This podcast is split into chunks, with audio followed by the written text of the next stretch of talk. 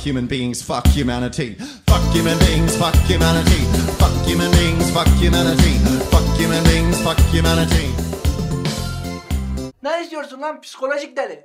Konuş Deli Podcast'in birinci bölümünden herkese selamlar. Umarım hepiniz bu süreçte olabildiğiniz kadar iyisinizdir. Yani bu sürecin sağlık boyutu çok büyük bir boyut. Yani hepimiz sağlığımız için evlerde kalıyoruz. Fakat bu işin bir de psikolojik tarafı var, psikolojik sağlık tarafı var. Yani ekonomi boyutunu tamamen ayrı tutuyorum burada. Yani yaşamını devam ettirebilmek için dışarı çıkıp çalışmak zorunda olan, olan insanlar var. Bu çok saygı duyulması gereken bir durum. Yani canlarını bir tehlikeye attıklarını bilerek dış- gidip çalışıyorlar. Ama bu işin psikolojik boyut tarafı da çok önemli bir boyut. İnsanların sürekli evde kaldığı, alıştığı o sosyal hayattan bir anda izole bir bireysel hayata döndükleri ne kadar teknolojiyle iç içe olup çokça sosyal medyada bulunmasına rağmen o dışarıdaki sosyallik fiziksel olarak o yakındaki sosyallik farklı bir boyut. Umarım bu süreçte en azından psikolojik anlamda çok büyük bir yara almadan atlatabiliyorsunuzdur. Yani umarım hepiniz bu süreçte olabildiğiniz kadar iyisinizdir. Baştan da gördüğünüz üzere bugün konumuz biraz garip bir konu. Yani ekonomi gibi fazlasıyla ciddi bir konu var. Ve bunun yanında pavyon gibi eğlence sektörünün ürünü olan bir durum var. Ve bu ikisinin arasındaki ilişki nasıl diye düşünüyor olabilirsiniz. Yani nasıl ikisini bir irdeleyeceğimizi düşünüyor olabilirsiniz.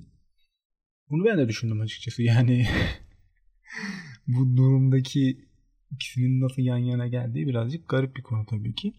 Yani ekonomi uzmanı olmadığım bir konu. Yani üzerinde konuşup ahkam kesemeyeceğim böyle çokça bilgiler veremeyeceğim bir konu ama bildiğim kadarıyla yani pavyon hiçbir zaman ölçüde olmamıştır ekonominin. Yani pavyondaki eğlencenin durumunun ekonominin ölçüde olmaması gerekiyor diye düşünüyorum. Yani reel ekonomi ve pavyon ekonomisi farklı şeylerdir herhalde. Yani pavyon ekonomisinin çok farklı olduğunu özellikle söylemek isterim. Bu konunun şöyle bir çıkış noktası var. Ortaya Karışık isimli bir YouTube kanalı 31 Ekim 2019 tarihinde bir röportaj yapıyor. Bu röportajı yapma sebepleri de şu. Bakan Berat Albayrak enflasyonu yavaşlattıklarını, belli bir noktada sabitlerini ve düşürmeye yönelik hareketlerin, çalışmalarının olduğunu söylüyor. Ve bu YouTube kanalında bir röportaj yapıyor. İstanbul'un bir ilçesinde vatandaşlara sorular soruyor sokakta. Ve bir amcamıza denk geliyorlar. Amcamızla da röportajı yapmaya başlıyorlar ve bakanın açıklamalarını söyleyip yorumlarını soruyorlar. Amcamıza şöyle bir demeç veriyor. O zaman affedersin bin liraya pavyonu kapatıyordun bin liraya.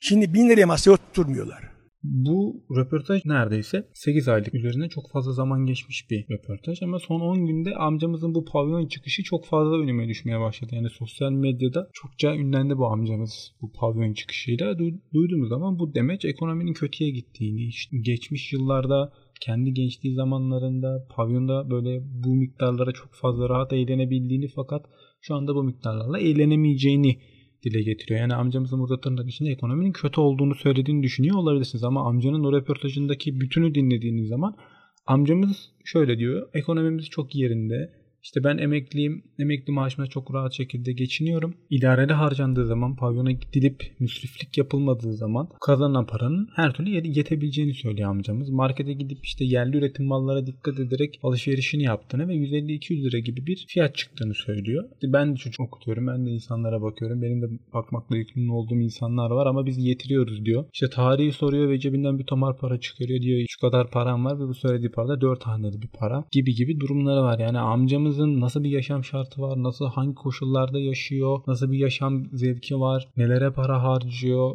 yani müsriflik olarak gördüğü durumlar nedir bilemiyorum ama bu şekilde ekonomiyi güzelleme yapması mantıksız. Yani amcamızın yaşam standartı çok çok çok çok aşağılarda diye düşünüyorum. Yani burada birazcık daha kendimin de içerisinde bulunduğu grup olan öğrenci grubuyla ilgili konuşmak istiyorum ve bunun maddi zorluklarının öğrenci üzerindeki durumlarından bahsetmek istiyorum. Yani ay içerisinde öğrencilerden sık sık şu lafları duyuyorum. Yani benim de işittiğim durumlar bunlar.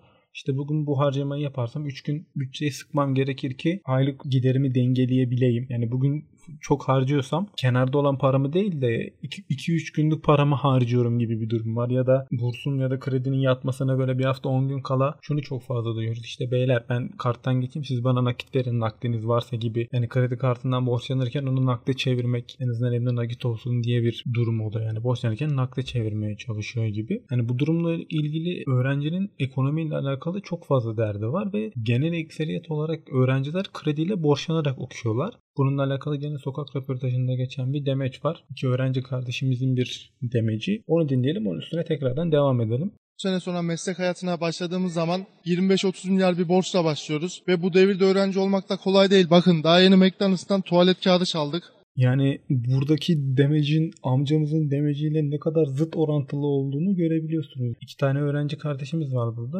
Birisi tuvalet kağıdı dahi alamayacak durumda olduğunu belirtiyor ve bunu çaldığını belirtiyor falan. Ve en büyük derdi olan öğrencinin borçlanarak okumak gibi bir derdi var öğrencinin ve son açıklanan verilerde şöyle bir durum var. 1 milyon üzerine kredi ve burs verildiği söyleniyor. Fakat bunun genel ekseriyet olarak kredi olarak verildiğini görüyoruz. Ve 350 bin kişinin ödemesi gelmesine rağmen ödeme yapmadığını yani krediyle borçlanarak okumuş ve ödeme zamanı gelmesine rağmen ödeme yapamayacak durumda olduğu için ödemelerini yapamıyor. Ve 350 bin kişiye en son verilerde 280 bin kişi daha ekleniyor. Verilen krediler öğrenciler borçlanarak okuyor. Bir şekilde üniversitelerde okumaya çalışıyor ve borçlanarak okuyor. Ama bunun üzerine zamanı geldiği zaman borcunu ödeyemiyor. Çünkü zaten zor şartlarda okuduğu için zaten 20 bin 30 bin eksilerde başladığı için çalışma hayatına ve kendi yaşam standartını da üste çekmeye çalışırken o borcunu ödemek onun için zor oluyor. Çünkü işte çalışmaya başlıyor, kirada yaşıyor ya da ev kredisine gidip ev alıyor gibi gibi gibi gibi durumları öğrencinin sürekli negatife götüren durumları ve amcamızın belirttiği o işte benim cebimde şu kadar para kaldı, hayatım çok rahat şekilde yaşıyorum, 150-200 lirayla marketten çıkıyorum gibi şeyler öğrencinin duymaya çok uzak olduğu şeyler ve öğrencinin hiçbir şekilde kendini geliştirmesine fayda sağlamayan durumlar. Yani amcanın yaşam standartını gerçekten çok merak ediyorum burada. Yani gençler arasında bir muhabbete denk geldiğiniz zaman işte paranın varlığıyla yokluğuyla alakalı bir durum geçtiği zaman ortaya paran varsa Range Rover, paran yoksa Game Over Para varsa Range Rover, para yoksa Game Over, hiçbir şey yoksa Go Yarış. gibi bir böyle geyik vardır böyle kelime şakası yapılan bir durumdur bu. Ama gerçekten öğrencinin durumu tam olarak bu. Yani parası yoksa böyle bir haftasını yokmuş gibi yaşıyor öğrenci. Evinden çıkmadan yaşamaya çalışıyor. Ampulü açmayayım, ışık açmayayım, elektrik kullanmayayım, elektrik faturası az gelsin şeklinde yaşamaya çalışan bir grup var ve amcamızın söylediği o işte 150-200 lirayla yerli mallara dikkat ederek yaşıyorum gibi bir durum var. Açıkçası burada herkesin kendi yorum tabii ki. Burada da ben kendi yorumlarımı belirtiyorum ama amcamızın açıkçası çok da haklı olduğunu düşünemiyorum. Yani ekonominin iyiye gitmesi gibi bir durum söz konusu değil. Yani şu an içinde bulunduğumuz olağanüstü şartlar da zaten ekonomileri çok fazla zorluyor. Özellikle kişi ekonomisini, küçük esnaf ekonomisi, aile ekonomisini çok çok çok çok fazla zorluyor. Ama bu işin büyük resmine baktığımız zaman da açıkçası yani dediğim gibi ahkam kesebilecek konumda değilim ekonomiyle alakalı. Ama çok da iyi olduğunu düşünmüyorum açıkçası ki bunu söylememin sebebi içinde bulunduğum öğrenci grubundan dolayı ben de aynı zorlukları yaşıyorum ve bu zorlukların üstteki yani bizden önce yaşamış insanların, büyük insanların görmeyişi bu şekilde iyidir kardeşim diye bakması olayı açıkçası beni çok fazla üzüyor. Çünkü gerçeği görmüyor olması, yaşanılan zorlukları görmüyor olması ya da ne bileyim Netflix'e aylık ücret verilmesi, Spotify'a ay-